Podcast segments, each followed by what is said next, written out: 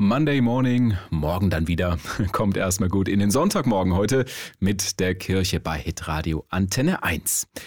Jetzt mit der Geschichte von Yasser Erik, früher Islamist im Sudan, heute Christ und in Baden-Württemberg zu Hause. Yasser wächst in einer streng muslimischen Familie auf. Er hasst Andersgläubige, war sogar an einem Mordanschlag auf einen Mitschüler beteiligt. Als sein Onkel Christ wird, kommt Yasser aber ins Nachdenken. Dazu kommt eine lebensverändernde Begegnung in einem Krankenhaus. Zwei Christen beten dort für seinen todkranken Cousin. Und diese beiden Christen standen neben dem Bett von diesem Kind und sie fingen an zu beten. Und ihr Gebet hat mich innerlich berührt. Ich habe sie in meinem Herzen gehasst.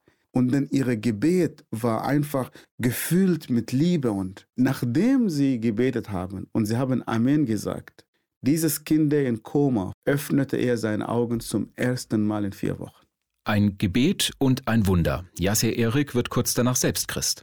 Ich bin Christ geworden, nicht weil der Islam falsch oder richtig ist, nicht weil ich irgendetwas verglichen habe. Ich bin Christ geworden, weil Jesus Christus mein Herz berührt hat. Und er kann das mit jedem Mensch machen. Sein Leben verändert sich radikal. Es kommt zum Bruch mit der eigenen Familie. Dann habe ich das auch meinem Vater gesagt. Das war das erste Mal in meinem Leben, dass ich sehe, dass mein Vater weinte.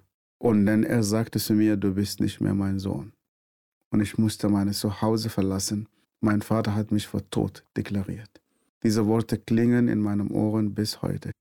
Seine Familie organisiert eine Trauerfeier. Yasser Erik steht danach an seinem eigenen Grab.